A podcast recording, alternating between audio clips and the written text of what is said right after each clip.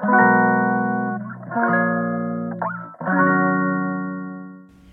のラジオは当たり前の毎日をもっと楽しくをテーマに配信していくラジオです。こんにちはカナリアかなこです。どんよりとした雨の日が続きますが皆さんいかがお過ごしでしょうか？ちょうど1週間前の秋晴れで洗濯物がよく乾く日に我が家に下着泥棒がやってきたんです。その日は仕事が休みだった夫と2人でランニングをしてヨガをしてお昼頃に帰宅してのんびりしていると突然夫が警察を呼んでとだけ言葉を残して誰かを追いかけていったんです。キッチンにいた私は何のことやらさっぱりわからないままとりあえず警察に連絡しようと警察に連絡しました。夫は走って追いかけて変質者を捕まえてくれて怪我がなくてほっとしましたが警察の方が来て分かったことは家の中から窓ガラス越しに洗濯物に手を伸ばしている姿を夫が見つけて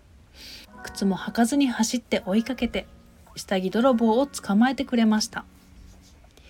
家には私と夫の車2台止まってて人がいるのに白昼堂々と下着を取るってすごいなと少し関心もしましたがいろいろと不安な日々が続いていました。そして昨日スタイフを収録しようかなと思った時にまたまた警察の方から連絡があってまた下着が出てきたので確認してほしいと言われ何やらバタバタモヤモヤしていました。見えないように隠して外に干しているんですが外に干しているのも良くないよとの意見も聞くので下着だけは室内に干さないとダメかなと思いました。洗濯物は外に干してお天道様の光を浴びたいところですがそんなこともあり下着泥棒についていろいろと調べていたらなんで男性が多いんだろうとかこういうことは寂しさから来るものなのか満たされない何かを埋めたいのかストレス解消なのか。いろんな疑問も湧いてきたり怖いことに盗まれた下着は、え娘2人のもので娘たちのことを分かって撮っていたら本当に怖いと心配だったんですが